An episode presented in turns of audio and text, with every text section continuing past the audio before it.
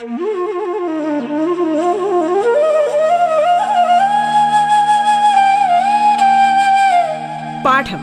കേട്ടു പഠിക്കാൻ റേഡിയോ കേരളയിലൂടെ.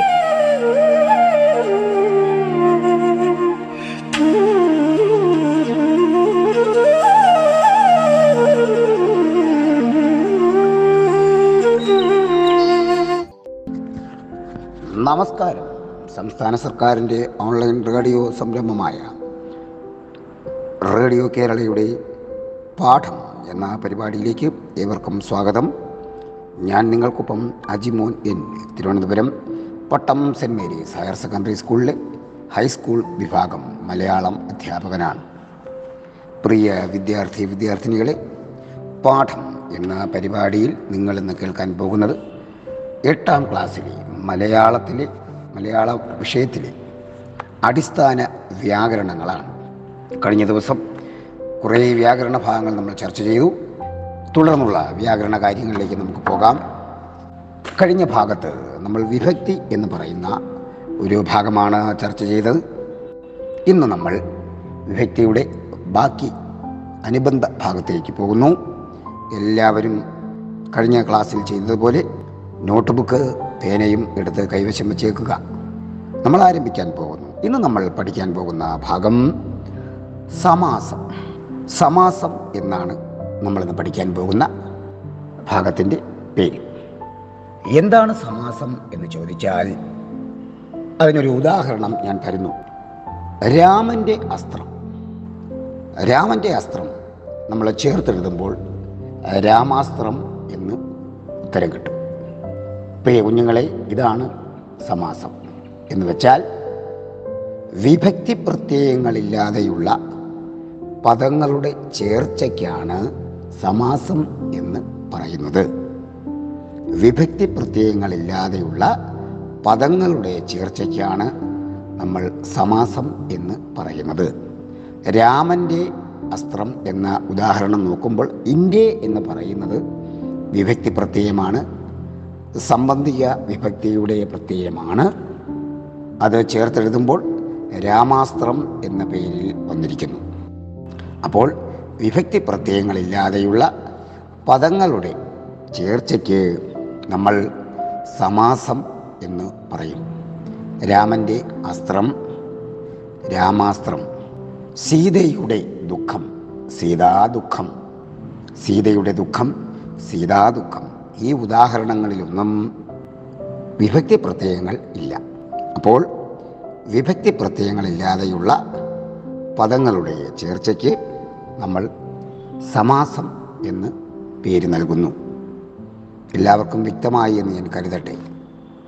നമ്മുടെ പാഠപുസ്തകം നോക്കിക്കഴിഞ്ഞാൽ ഒരുപാട് ഉദാഹരണങ്ങൾ അതിനകത്ത് കാണാൻ പറ്റും. പ്രത്യേകിച്ച് നിങ്ങൾക്ക് പഠിക്കാൻ വേണ്ടിയുള്ള ഉദാഹരണങ്ങളിൽ ഞാൻ പറയുന്നു ധർമ്മിഷ്ഠനായ രാധേ കേരള പാഠാവലി മലയാളം ഫസ്റ്റിൽ ഭാഗം രണ്ടാമത്തെ ടെക്സ്റ്റ്. ധർമ്മിഷ്ഠനായ രാധേയൻ എന്ന ഭാഗം എടുത്ത് നോക്കിക്കഴിഞ്ഞാൽ പേജ് നമ്പർ എൺപത്തി രണ്ട് ആ പേജ് നമ്പർ എൺപത്തിരണ്ടിലേക്ക് പോയാൽ സമാസവുമായി ബന്ധപ്പെട്ട ഒരുപാട് ഉദാഹരണങ്ങൾ നിങ്ങൾക്കവിടെ ദർശിക്കുവാൻ കഴിയും കാണാൻ കഴിയും. അപ്പോൾ നമ്മൾ സമാസത്തിലേക്ക് വീണ്ടും തുടരുകയാണ്. നിങ്ങൾ ആ ഭാഗം എടുത്ത് കയ്യിൽ വെച്ചേക്കുക. അതിന്റെ ഉദാഹരണങ്ങൾ പറയുമ്പോൾ നിങ്ങൾക്ക് കൃത്യമായിട്ടും മനസ്സിലാകുന്നതാണ്. അപ്പോൾ ഒരിക്കൽ കൂടി ഞാൻ ഓർമ്മപ്പെടുത്തുന്നു. സമാസം. വിഭക്തി പ്രത്യയങ്ങളില്ലാതെയുള്ള പദങ്ങളുടെ ചേർച്ചയ്ക്ക് സമാസം എന്ന് പറയുന്നു. ഉദാഹരണം രാമന്റെ അസ്ത്രം രാമാസ്ത്രം സീതയുടെ ദുഃഖം സീതാദുഃഖം. സമാസം പ്രധാനമായും നാല് തരത്തിലുണ്ട്. അതിനു മുൻപ് ഞാൻ പറയുന്ന കാര്യം ശ്രദ്ധിക്കുക. രാമന്റെ അസ്ത്രം രാമാസ്ത്രം എന്ന് നമ്മൾ ചെയ്യുമ്പോൾ രാമന്റെ എന്ന പദത്തിന് നമ്മൾ പൂർവപദം ഒന്നാം പദം എന്ന് പറയും. ഒന്നാമതിരിക്കുന്ന പദം. അസ്ത്രം എന്ന പദം രണ്ടാമതിരിക്കുന്നതായതുകൊണ്ട് അതിന് നമ്മൾ ഉത്തരപദം രണ്ടാമത്തെ പദം എന്നും പറയുന്നതാണ്. അപ്പോൾ പൂർവപദവും ഉത്തരപദവും. ഒന്നാമത്തെ പദത്തിന് നമ്മൾ പൂർവപദമെന്നും രണ്ടാമത്തെ പദത്തിന് ഉത്തരപദമെന്നും നമ്മൾ പറയാറുണ്ട്. അപ്പോൾ ഈ പൂർവ ഉത്തര പദങ്ങളാണ് സമാസത്തിന്റെ പ്രധാനപ്പെട്ട ഒരു ഘടകം. അപ്പോൾ നിങ്ങൾ പഠിക്കുമ്പോൾ ഇങ്ങനെ തന്നെ ആലോചിച്ച് പഠിക്കുക. സമാസം നമ്മൾ വിശദീകരണത്തിലേക്ക് പോകുന്നു. കുറച്ചുകൂടി ആധികാരികമായി നിങ്ങളോട് പറയട്ടെ നിങ്ങൾക്ക് വിശദമായ ഒരു പഠന പ്രക്രിയ പഠന ആവശ്യം ഇതിനകത്തില്ല. സൈദ്ധാന്തികമായോ ദാർശനികപരമായോ ഉള്ള നിരീക്ഷണങ്ങൾ നമ്മൾ സമാസത്തിൽ ചെയ്യുന്നില്ല. നിങ്ങൾക്ക് പഠിക്കാൻ വേണ്ടി അടിസ്ഥാന വ്യാകരണ തത്വങ്ങൾ മാത്രമേ നമ്മൾ ചർച്ച ചെയ്യുന്നുള്ളൂ. അപ്പോൾ അതുകൊണ്ട് ആ ഒരു ലാളിത്യത്തോടും എന്നാൽ വ്യാകരണം പഠിക്കുന്നു എന്ന ഗൗരവത്തോടും കൂടി എല്ലാവരും ഇരിക്കേണ്ടതാണ്. നമ്മൾ ആരംഭിക്കാൻ പോകുന്നു. സമാസത്തിന്റെ നാല് വിഭാഗത്തെക്കുറിച്ച് പറയുന്നു. ഒന്നാമത്തെ വിഭാഗം തൽപുരുഷൻ. തൽപുരുഷ സമാസം. ഒന്നാമത്തെ വിഭാഗത്തിന്റെ പേര് തൽപുരുഷ സമാസം. അതായത് സമാസം ചെയ്യുമ്പോൾ പൂർവ പദത്തിന് പ്രാധാന്യമുള്ള സമാസമാണ് തൽപുരുഷ സമാസം. പൂർവ പദത്തിന് പ്രാധാന്യമുള്ള സമാസമാണ്. അതായത് ഒന്നാമത്തെ പദത്തിന് പ്രാധാന്യമുള്ള സമാസം. ഒന്നാമത്തെ പദത്തിന് ഇപ്പം ഞാൻ ഉദാഹരണം പറയാൻ പോകുന്നു. തലവേദന. ഇതാണ് ഉദാഹരണം. തലവേദന. തലവേദന വേദനയ്ക്കല്ല പ്രാധാന്യം തലയ്ക്കാണ് പ്രാധാന്യം. ഇപ്പം നമ്മൾ മരുന്ന് പുരട്ടുമ്പോൾ തലവേദന വരുമ്പോൾ മരുന്ന് പുരട്ടുന്നു. വേദന പോകാനും ഒപ്പം തലയെ സംരക്ഷിക്കാനും വേണ്ടിയാണ്. അതുകൊണ്ടാണ് തലയിലെ വേദനയാണ് തലവേദന. അവിടെ തലയ്ക്കാണ് പ്രാധാന്യം. തലവേദന. പൂർവ പദത്തിന് പ്രാധാന്യമുള്ള സമാസം. നമ്മൾ ധർമ്മിഷ്ഠനായ രാധേൻ എന്ന ഭാഗത്ത് നോക്കിക്കഴിഞ്ഞാൽ അതിനകത്ത് ഒരു ഉദാഹരണം കിടപ്പുണ്ട്. കുളമ്പടി ശബ്ദം. നമ്മൾ വിഗ്രഹിക്കുമ്പോൾ അല്ലെങ്കിൽ സമാസം ചെയ്യുക എന്ന് പറഞ്ഞാൽ വിഗ്രഹിക്കുക. പിരിച്ചെഴുതുക എന്ന് പറഞ്ഞാൽ സന്ധിയാണ് അധികം ചിഹ്നം ഇട്ട് പോകുന്നതാണ് പിരിച്ചെഴുതുക. ഇവിടെ നമ്മൾ സമാസത്തിൽ വിഗ്രഹിച്ചെഴുതുക എന്നാണ് പറയുന്നത്. നമ്മൾ പിരിക്കാറില്ല. ഏതെങ്കിലും ഒരു പ്രത്യയം ചേർക്കുക മുന്നോട്ട് പോവുക. അതാണ് തുള്ളൽ വിഗ്രഹിച്ചെഴുതുക. കുളമ്പടി ശബ്ദം. കുളമ്പടിയുടെ ശബ്ദം. ശബ്ദത്തിനില്ല പ്രാധാന്യം. ആ കുളമ്പടിക്കാണ് പ്രാധാന്യം. മനസ്സിലായല്ലോ? അതുപോലെ അതുപോലെ തന്നെ കുരുവംശ ജാതന്മാർ ഇപ്പോൾ നമ്മൾ എഴുതുന്നു എന്റെ ഉദാഹരണം എഴുതുമ്പോൾ അത് അർത്ഥം എഴുതുമ്പോൾ അർത്ഥത്തിന്റെ ഔചിത്യം കൂടി മനസ്സിലാക്കി വേണം നമ്മൾ എഴുതേണ്ടത്. അപ്പോൾ എഴുതുമ്പോൾ കുരുവംശത്തിൽ ജാതരായവർ ജനിച്ചവർ എന്നർത്ഥം. അപ്പോൾ വംശത്തിൽ കുരുവംശത്തിൽ ആ വംശത്തിനാണ് പ്രാധാന്യം. അതാണ് തൽപുരുഷ സമാസത്തിന്റെ ഏറ്റവും വലിയ പ്രത്യേകത. പൂർവ പദത്തിന് പ്രാധാന്യം നൽകുന്ന സമാസം. അപ്പോൾ ഒന്നാമത്തെ പദത്തിന് പ്രാധാന്യം നൽകുന്ന സമാസം തൽപുരുഷ സമാസം. തൽപുരുഷ സമാസത്തിന് ഒരുപാട് വകഭേദങ്ങളുണ്ട്. അതിൽ പ്രധാനപ്പെട്ട വകഭേദം നമ്മൾ കഴിഞ്ഞ ദിവസം വിഭക്തി പ്രത്യയങ്ങൾ പഠിച്ചു. വിഭക്തിയും എന്റെ പ്രത്യയങ്ങളും പഠിച്ചു. വിഗ്രഹിക്കുമ്പോൾ വിഭക്തി പ്രത്യയത്തിന്റെ നിരീക്ഷണമനുസരിച്ച് വരുന്നതിന് നമ്മൾ അങ്ങനെ ഒരു പേര് കൊടുക്കും. ഇപ്പോൾ ഉദാഹരണത്തിന് ഞാൻ പറയുന്നു നിർദ്ദേശിക അതിൽ എന്താ പറയുന്നത് നാമത്തെ നിർദ്ദേശിക്കുന്നു എന്നാണ് നമ്മൾ പഠിച്ചത് കഴിഞ്ഞ ദിവസം.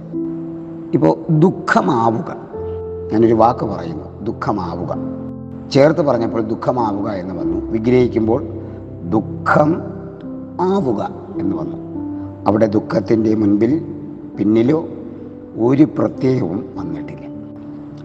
അപ്പോൾ ആ പ്രത്യയം അടിസ്ഥാനമാക്കി നമ്മളതിനെ പ്രത്യയമില്ലാത്തത് കൊണ്ട് നിർദ്ദേശിക തൽപുരുഷൻ എന്ന് പറയും. നിർദ്ദേശിക തൽപുരുഷൻ. ഇതേപോലെ തന്നെ പ്രതിഗ്രാഹിക വിഭക്തിയുമായിട്ട് ബന്ധപ്പെട്ട് നോക്കുമ്പോൾ മലത്തുരപ്പ് മലയെ തുരക്കുക അല്ലെങ്കിൽ മലയെ തുരക്കൽ ഏ പ്രത്യയം വന്നതുകൊണ്ട് അത് പ്രതിഗ്രാഹിക തൽപുരുഷൻ എന്ന പേര് വരും. അതുപോലെ തന്നെ അടുത്ത മൂന്നാമത്തത് സംയോജിക തൽപുരുഷൻ. നിങ്ങൾ സംയോജിക വ്യക്തിയുടെ പ്രത്യേകം ഓട് എന്ന് പഠിച്ചിട്ടുണ്ട്. അപ്പോൾ ലക്ഷ്മണോപദേശം എന്നൊരു വാക്ക് ഞാൻ പറയുന്നു.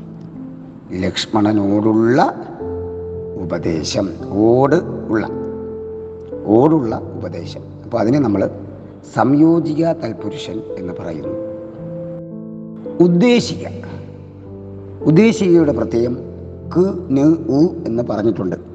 ഉദാഹരണത്തിന് ചോറ് കൊതി എന്നൊരു വാക്ക് ഞാൻ പറഞ്ഞാൽ ചോറിനോ ചോറിനുള്ള കൊതി എന്ന് വരും. ന് എന്ന പ്രത്യയം അവിടെ വന്നിട്ടുണ്ട്. അപ്പോൾ അതിനെ നമ്മൾ ഉദ്ദേശിക്ക തൽപുരുഷൻ എന്ന് പറയും. അപ്പോൾ ഇതുപോലെ നമ്മൾ കൂടുതൽ ഉദാഹരണങ്ങളിലേക്ക് പോകുന്നില്ല. ഇതേപോലെ പ്രത്യയം ചെയ്യുമ്പോൾ അതായത് നമ്മൾ ഇതേ പ്രത്യയങ്ങൾ വിഭക്തി സമാസം ചെയ്യുമ്പോൾ ഇതുപോലുള്ള ഉദാഹരണങ്ങൾ വരുമ്പോൾ ആ വിഭക്തിയുടെ പേര് വെച്ചിട്ടാണ് ഏഴ് തരത്തിലുള്ള സമാസങ്ങൾ വരുന്നത്. ക്ലിയറായെന്ന് ഞാൻ കരുതട്ടെ?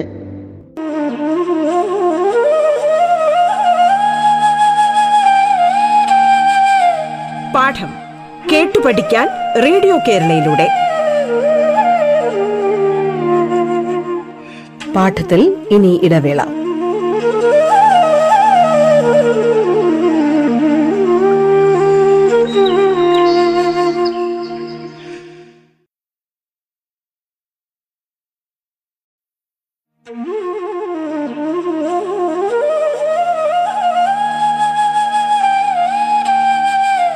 പാഠം കേട്ടു പഠിക്കാൻ റേഡിയോ കേരളയിലൂടെ. തുടർന്ന് കേൾക്കാം പാഠം.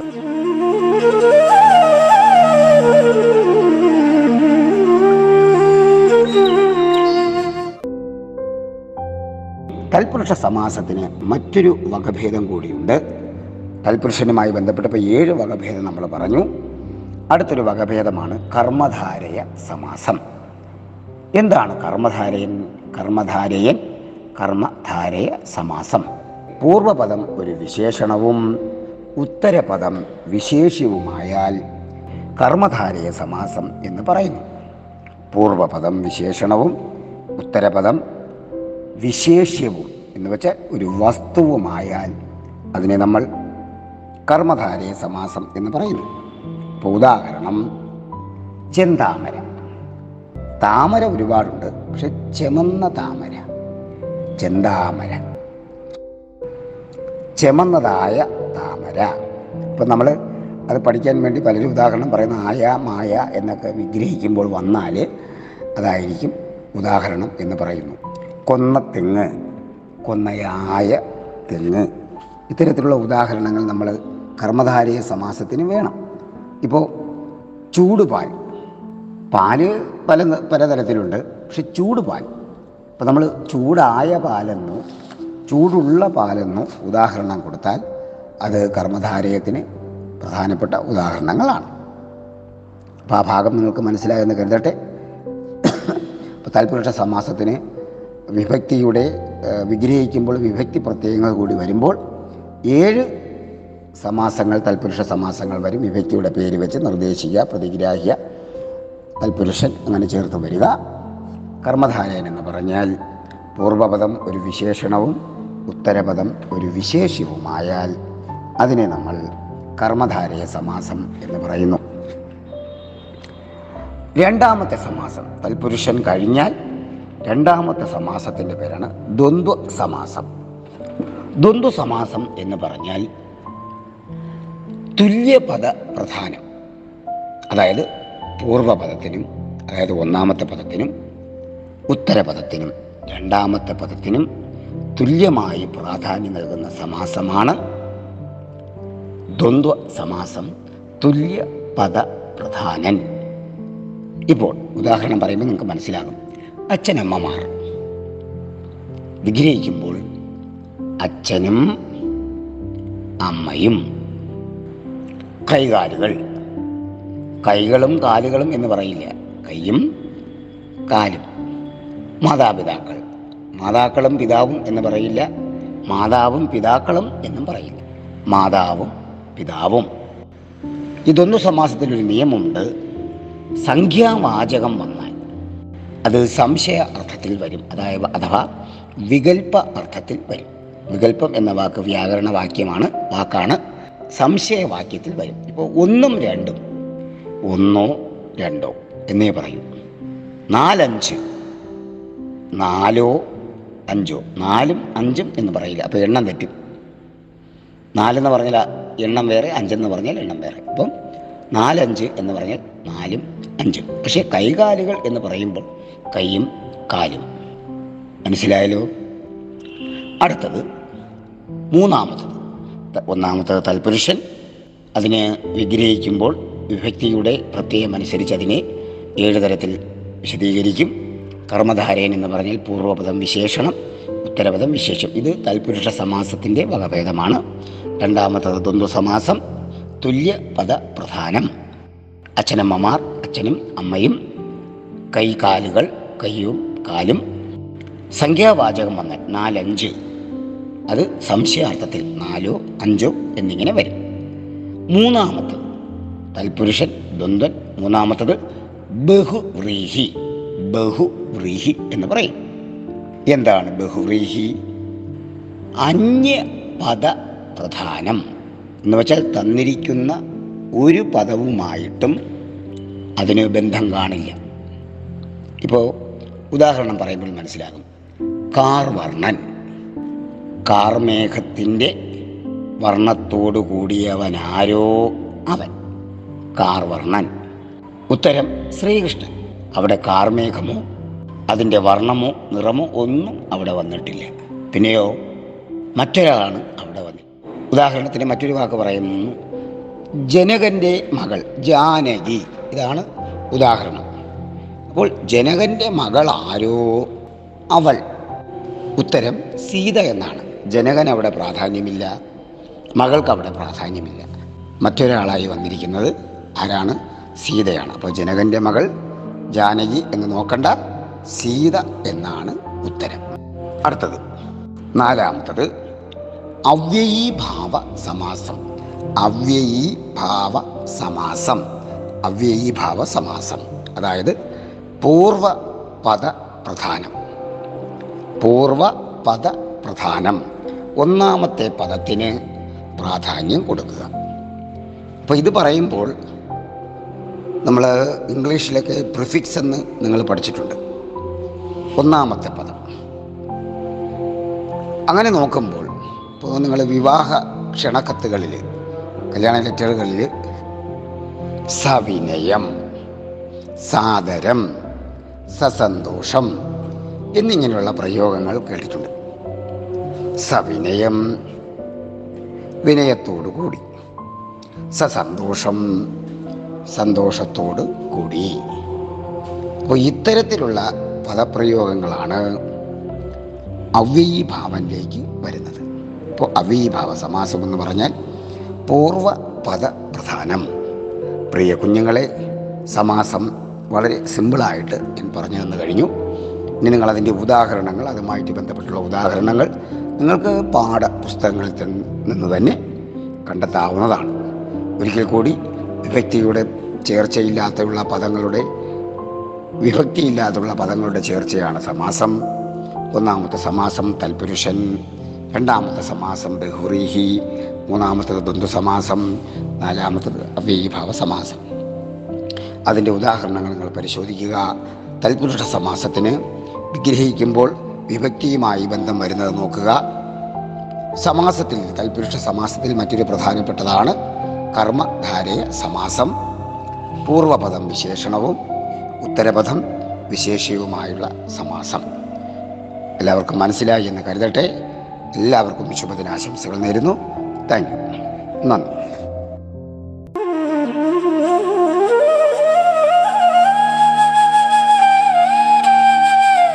പാഠം കേട്ടു പഠിക്കാൻ റേഡിയോ കേരളയിലൂടെ. പാഠത്തിന്റെ ഇന്നത്തെ അധ്യായം പൂർണമാകുന്നു. ഇനി അടുത്ത ദിവസം കേൾക്കാം. നമസ്കാരം.